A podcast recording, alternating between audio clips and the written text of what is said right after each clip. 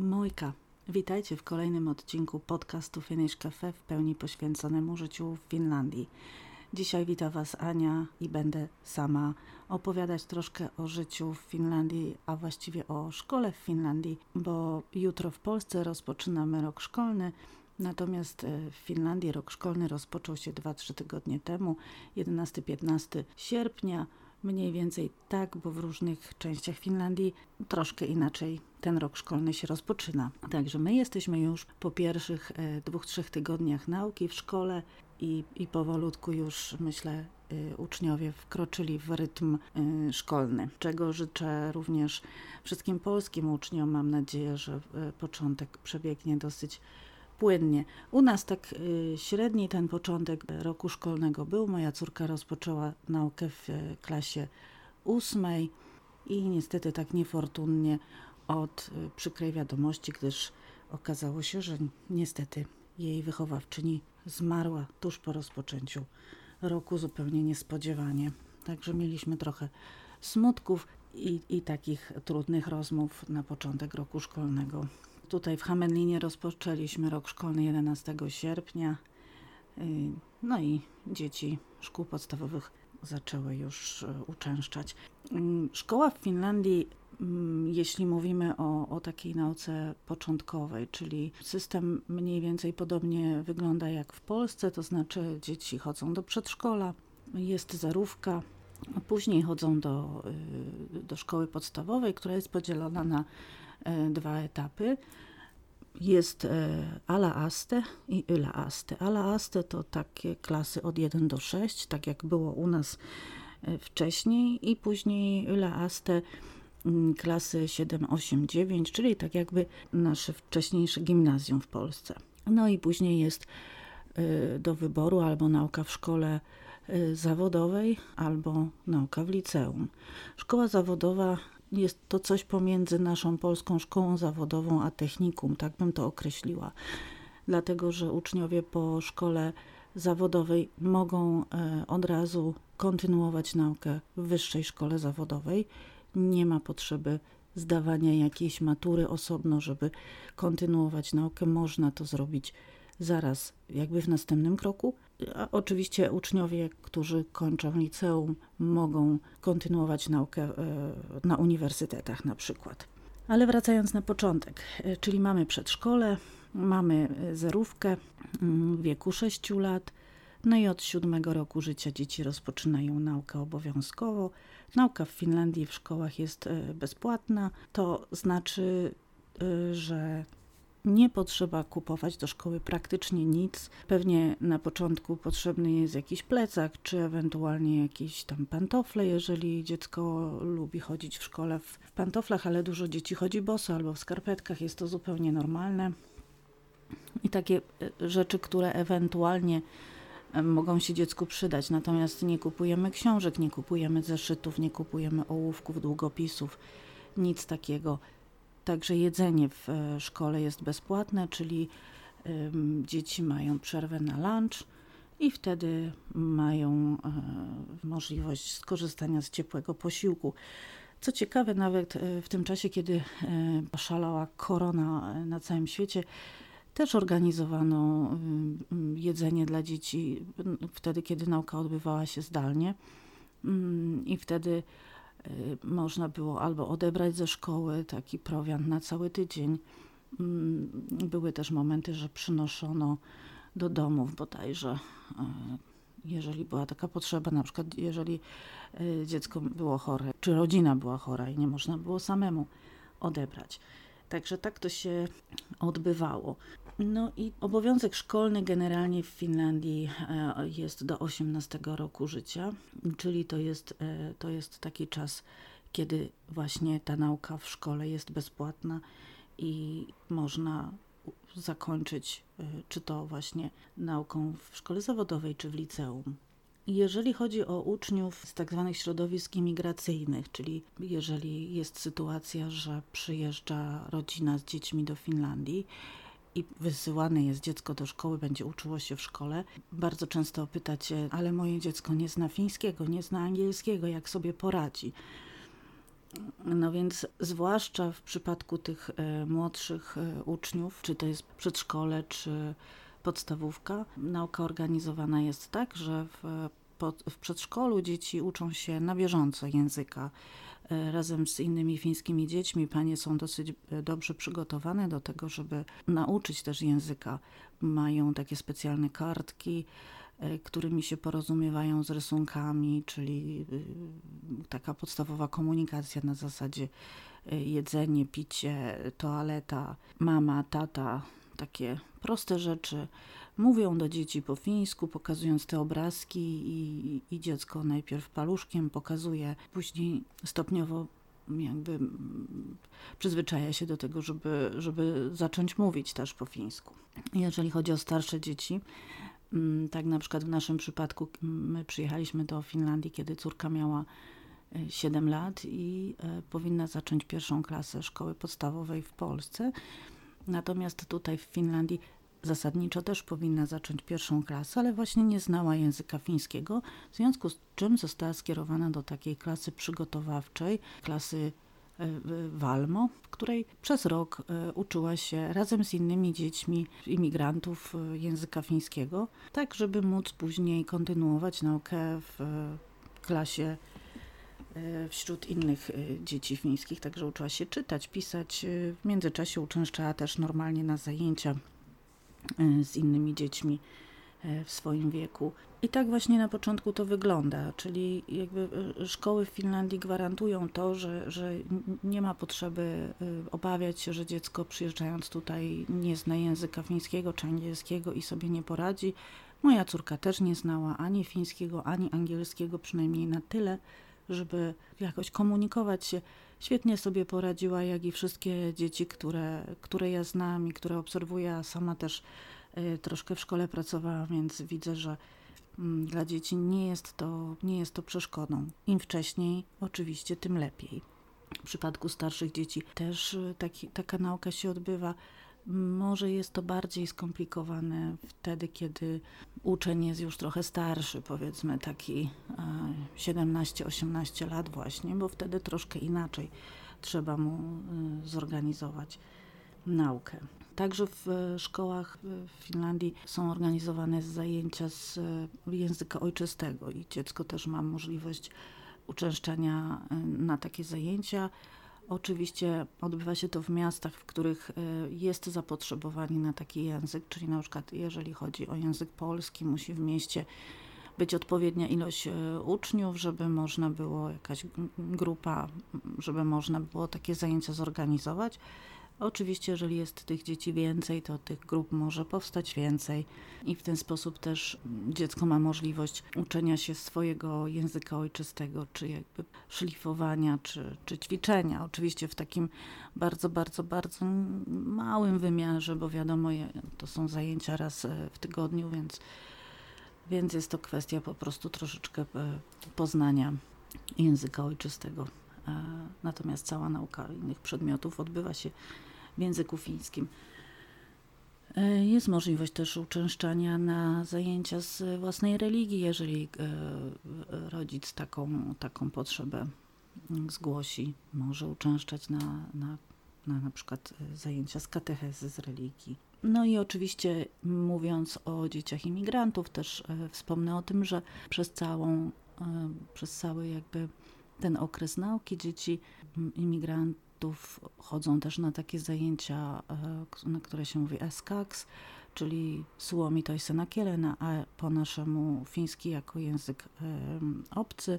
Są to zajęcia równoległe z zajęciami z języka fińskiego, natomiast one bardzo uzupełniają tą naukę, bo wiadomo, że przez cały okres nauki w szkole dziecko potrzebuje takiego wsparcia, pojawiają się coraz to nowsze słowa, wyrażenia, musi troszeczkę z innej perspektywy też ćwiczyć język fiński i to jest bardzo dobre, jest to taka chwila właśnie dla uczniów troszeczkę zwolnienia i zastanowienia się, aha, no tego nie zrozumiałam, to było niejasne i tutaj jest specjalna pani, która zajmuje się tym, żeby to wszystko jeszcze wyjaśnić i dopowiedzieć. Oprócz tego oczywiście, że szkoły fińskie są bardzo fajne, oczywiście można i znaleźć plusy i minusy i są ludzie zadowoleni i mniej zadowoleni. Ja jako mama, ale też jako nauczyciel mogę powiedzieć, że lubię tą fińską szkołę i to było bardzo ciekawą przygodą móc zobaczyć, jak pracują nauczyciele i z nimi pracować przez jakiś czas. Zobaczyć różnice też w całym systemie oświaty, czy jakby od środka zobaczyć szkołę. Warto też dodać, że w fińskich szkołach nie ma korepetycji. W zasadzie nie funkcjonuje taka opcja właśnie w razie potrzeby, żeby dziecko uczęszczało na korepetycje. Generalnie jest to zadaniem szkoły zapewnić właśnie jakieś douczanie, czyli jeżeli okaże się, że uczeń ma problemy z jakimś materiałem i potrzebuje trochę więcej pracy, to są organizowane zajęcia tak zwane tuki opetus, czyli takie właśnie korepetycje w obrębie szkoły, gdzie określony nauczyciel właśnie pracuje z grupą dzieci, które potrzebują dodatkowego douczania z jakiegoś tematu. Jeżeli chodzi o oceny w szkole, to zwykle są one w skali do 10, przy czym 4 to jest już ocena niedostateczna, no już taka powiedzmy 5 też nie jest dobrą oceną. Wszystko powyżej jest ok. Bardzo często pojawia się temat zadań domowych i niektóre polskie portale piszą, że w Finlandii dzieciom nie zadaje się zadań domowych, co oczywiście jest nieprawdą, bo jak najbardziej zadania są i to właściwie od samego początku roku szkolnego są zadania, natomiast wydaje mi się, że nie są one takie skomplikowane i nie obciążają bardzo. To są dosyć proste zadania, które dziecko jest w stanie w szybkim czasie w domu zrobić, nie potrzebuje do tego jakiegoś ogromnego nakładu siły, nie potrzebuje bardzo często angażować w to rodziny, rodziców czy rodzeństwa, samo sobie jest w stanie poradzić. Bardzo często dzieci pracują na komputerach, czy jakichś laptopach, czy iPadach, czy innych Chromebookach. Tak na przykład moja córka w tych wyższych klasach szkoły podstawowej, czyli 7, teraz 8 klasa, otrzymują na cały rok szkolny swój własny laptop, na którym mają właśnie wirtualną klasę. Na tej klasie są wszystkie, po zalogowaniu się mają dostęp do wszystkich materiałów, podręczników czy kontaktu z nauczycielami. Nauczyciele wysyłają wiadomości uczniom, mają tam informacje, co jest zadane, czego się mają nauczyć, kiedy jest jakiś sprawdzian. I bardzo wydaje mi się, duży nacisk jest kładziony na tą taką techniczną stronę, żeby dziecko potrafiło przygotować jakieś projekty, jakieś prezentacje, filmy czy jakieś nagrania właśnie wykorzystując zasoby i internetu, i współczesnych mediów i technologii, co wydaje mi się bardzo fajnym aspektem, ponieważ wiadomo, w dzisiejszych czasach takie umiejętności są bardzo cenione. Także dzieci pracują dosyć dużo właśnie wspólnie nad jakimiś projektami, mają za zadanie przygotować jakieś właśnie prezentacje na lekcje.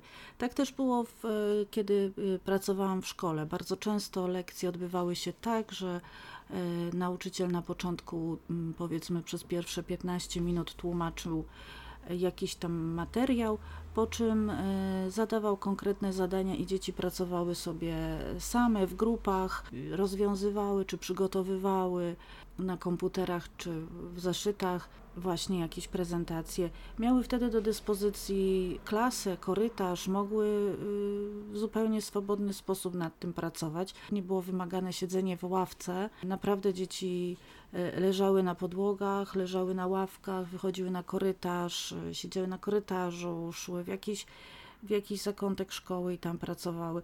Naprawdę nikt nie miał problemu z tym, że uczniowie jakby korzystają nie tylko z klasy, ale też z całego budynku, żeby sobie uprzyjemnić tą naukę i żeby mieć takie miejsce, gdzie im jest wygodnie się skupić i pracować i Oczywiście przy tym wszystkim jest nauczyciel, jest też asystent nauczyciela, który właściwie bardzo często, może nie na każdych zajęciach, ale na takich właśnie wymagających zajęciach jest też do dyspozycji i właśnie taki asystent chodzi po tych różnych miejscach i dociera do tych uczniów, patrzy, czy sobie radzą, czy potrzebują jakiejś pomocy, czasami coś wytłumaczy, coś dopowie, wyjaśni jeszcze raz, co trzeba zrobić, jeżeli nie zrozumiały. Więc myślę, że taka dosyć swobodna forma nauki jest w sumie bardzo ciekawa. Oczywiście wymaga od uczniów też samodyscypliny,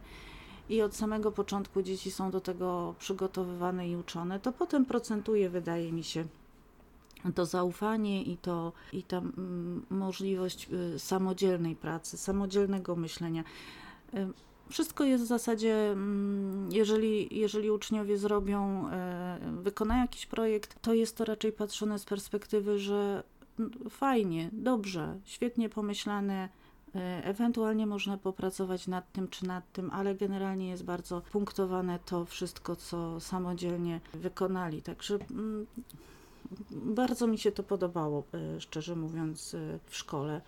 Podobnie zresztą było w przypadku zadań domowych, bo przez jakiś czas też zajmowałam się taką świetlicą, to się nazywało Laksy Parki, czyli taki parking do zadań domowych.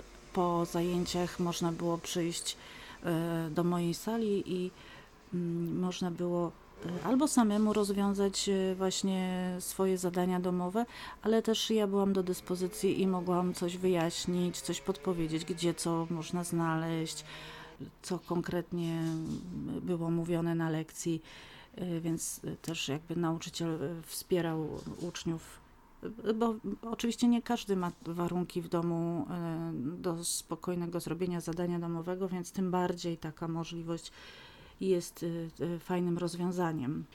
Z kolei jeśli chodzi o rok szkolny, to tak jak mówiłam na początku, zaczyna się on w sierpniu, później w okolicach października, w zależności od regionu Finlandii, są tygodniowe ferie jesienne, później są ferie na Boże Narodzenie i to jest taki dłuższy okres, powiedzmy od przedwigilii do, dzieci wracają aż po Nowym Roku. Jedne trochę wcześniej, drugie trochę później, znowu w zależności od regionu. Następnie w okolicy, powiedzmy lutego, są ferie zimowe, Hichtoloma, po których jest potem krótka przerwa może na święta wielkanocne, i rok szkolny kończy się na samym początku czerwca lub tuż na końcu maja. I te wakacje właśnie w Finlandii wypadają na okres czerwiec-lipiec. Pytacie czasami, dlaczego tak jest. Myślę, że ma to związek z pogodą może w Finlandii. Właśnie na te 2 miesiące, czerwiec-lipiec, na ogół przypadała najlepsza pogoda, więc był to najbardziej taki słuszny moment na przerwę od szkoły. Ta pogoda w Finlandii utrzymuje się ostatnimi czasy również i w sierpniu, całkiem niezła, czasami nawet i później, ale faktycznie czerwiec, lipiec to są takie fajne, ciepłe miesiące w Finlandii i wtedy są wakacje. Swoją drogą pamiętam, jak pracowałam w szkole w Polsce i w maju jeszcze uczyliśmy się i w czerwcu i było tak potwornie gorąco w salach, na zewnątrz i pamiętam ten czas, że było mi okropnie ciężko prowadzić zajęcia. Widziałam po uczniach, że nie myślą o niczym innym, tylko żeby wyjść z tej szkoły, a wychodząc ze szkoły i tak było gorąco, więc to był taki męczący czas. Myślę, że to jest całkiem fajne rozwiązanie, wakacje w czerwcu i w lipcu. Fińska szkoła jest taka dosyć, powiedziałabym, luźna, to znaczy nauczyciele chodzą zupełnie na luzie, nie przejmują się swoim ubraniem, powiedziałabym, w jakimś takim, oczywiście chodzą schludnie ubrani, ale nie ma tego takiego, że nauczyciel musi się jakoś prezentować, to zupełnie nie. Pamiętam, że na zebraniach z rodzicami wychowawczyni mojej córki wystąpiła zupełnie w bluzie dresowej i w dżinsach i w skarpetkach na nogach, bez żadnej tak zwanej spiny. na takie okazje właśnie jak zebrania szkoła nie jest specjalnie sprzątana, bo też pamiętam, że moja klasa jak była sprzątana z okazji zebrania z rodzicami, to sprzątaczka nawet wypastowała mi tablicę, po której później przez ponad tydzień nie dało się pisać. Więc tutaj tego nie ma. Klasa wygląda dokładnie tak samo, jak się w niej dzieci uczą. Nic nie jest zmieniane, zostaje ten sam bałagan, wszystko to samo, bo to jest miejsce dla uczniów, a nie dla rodziców.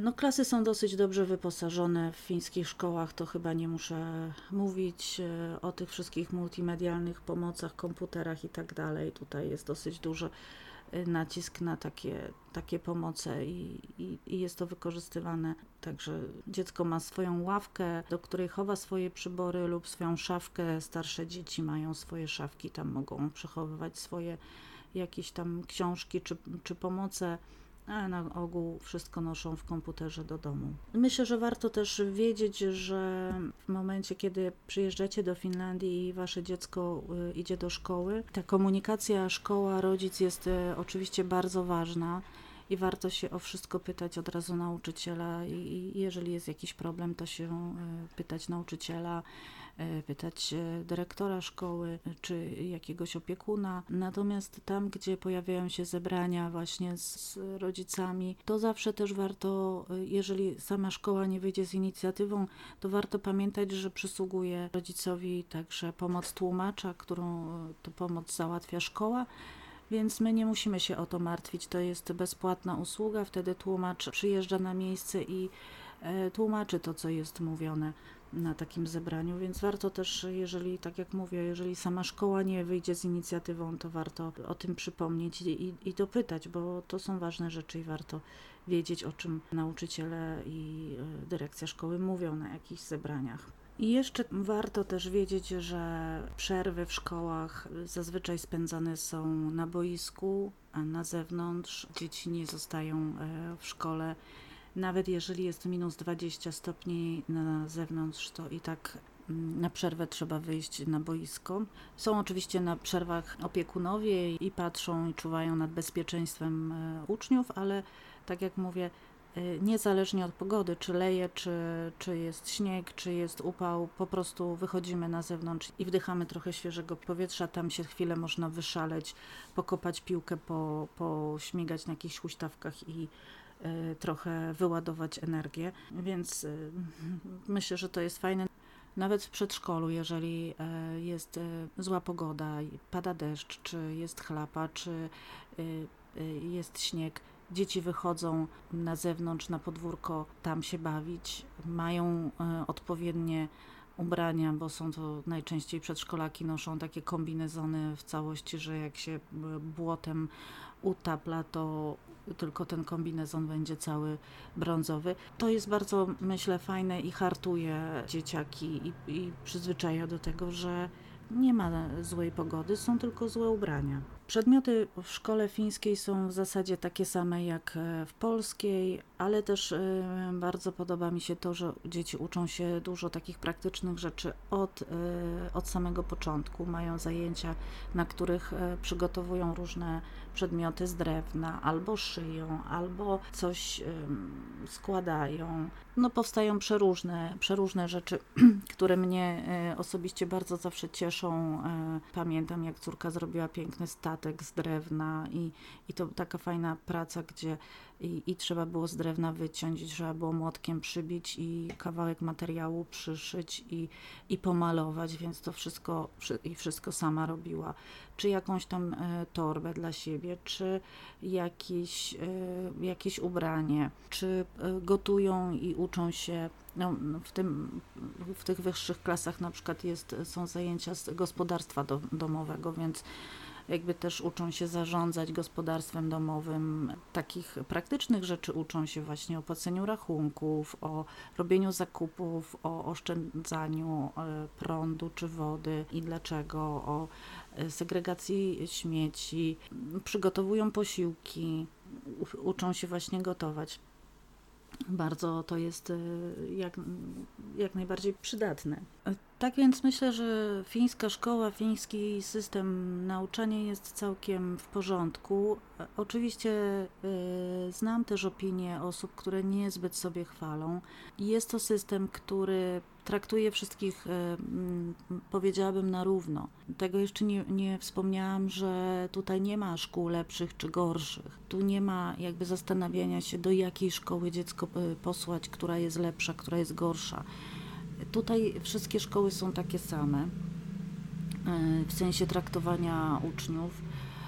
W związku z tym może się pojawić problem taki, że jeżeli dziecko nasze widzimy, że jest powiedzmy bardziej utalentowane, to ten talent niekoniecznie będzie w tej szkole jakoś super mocno rozwijany, ale ku temu są wszelkie inne, wydaje mi się, zajęcia organizowane poza szkołą, które właśnie wspierają tego typu młode talenty, czy wspierają zainteresowania i jest ich cała moc do wyboru, od bezpłatnych do płatnych. Jeżeli dziecko jest słabsze, to z kolei w szkole jest też taki nauczyciel, jest to erityisopettaja, czyli nauczyciel od zadań specjalnych, czyli powiedzmy od takich trudniejszych zadań, który właśnie pracuje nad tym, żeby dziecko, które ma problemy, i również rozwijało się właściwie według oczywiście przygotowanego jakiegoś planu rozwoju.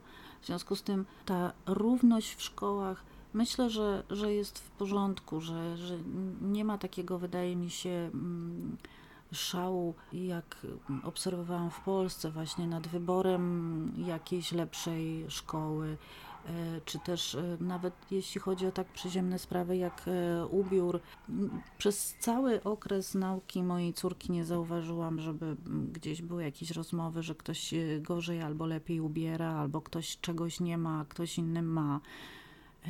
Jakby w ogóle te kwestie tutaj nas ominęły i po prostu dzieci, młodzież dobrze spędza czas razem. Oczywiście różne problemy wychowawcze się pojawiają, ale generalnie wydaje mi się, że jest dosyć spokojnie, przynajmniej w moim porównaniu, kiedy pracowałam w Polsce w szkole i tutaj, to wydaje mi się, że jednak fińska szkoła jest lepsza, jest spokojniejsza. Czy są ludzie później lepiej wyedukowani? To jest inna kwestia, bo trzeba też pamiętać, że to nie tylko szkoła, ale też i otoczenie, i rodzina, rodzice też na to mają wpływ. To nie tylko kwestia szkoły, ale właśnie jakiegoś takiego samego też i środowiska. Oczywiście są plusy, są minusy. Ja mówię ze swojej perspektywy i wydaje mi się, że więcej jest plusów. Sama kiedyś pomyślałam, że w sumie szkoda, że nie miałam możliwości studiując wybrać się do szkoły jakiejś w Finlandii, zobaczyć jak się pracuje w fińskiej szkole, żeby móc później to przenieść, to co znajdę, to co warte, żeby móc przenieść na właśnie swój teren i pracować z dziećmi, z młodzieżą w polskiej szkole. Ale no, to były inne czasy, bo ja kończyłam studia nauczycielskie ponad 20 lat temu, więc jeszcze nie było takich pewnie możliwości. Podsumowując, mam nadzieję, że znowu udało mi się troszkę zaciekawić, trochę opowiedzieć o szkole. Myślę, że ten cykl edukacji w Finlandii trochę podciągniemy, być może z Hanią, bo mamy w planie zaprosić też i ciekawych gości. Być może uczniów, może uda się nauczycieli również zaprosić do wspólnej rozmowy i opowiedzenia. Ten mój podcast, taki powiedzmy gwoli wstępu, ogólnie o szkolnictwie w Finlandii, a będziemy ten temat rozwijać właśnie już w różnych poszczególnych odcinkach. Bardzo serdecznie Państwu dziękuję za uwagę i do następnego odcinka. Pozdrawiam. Moi.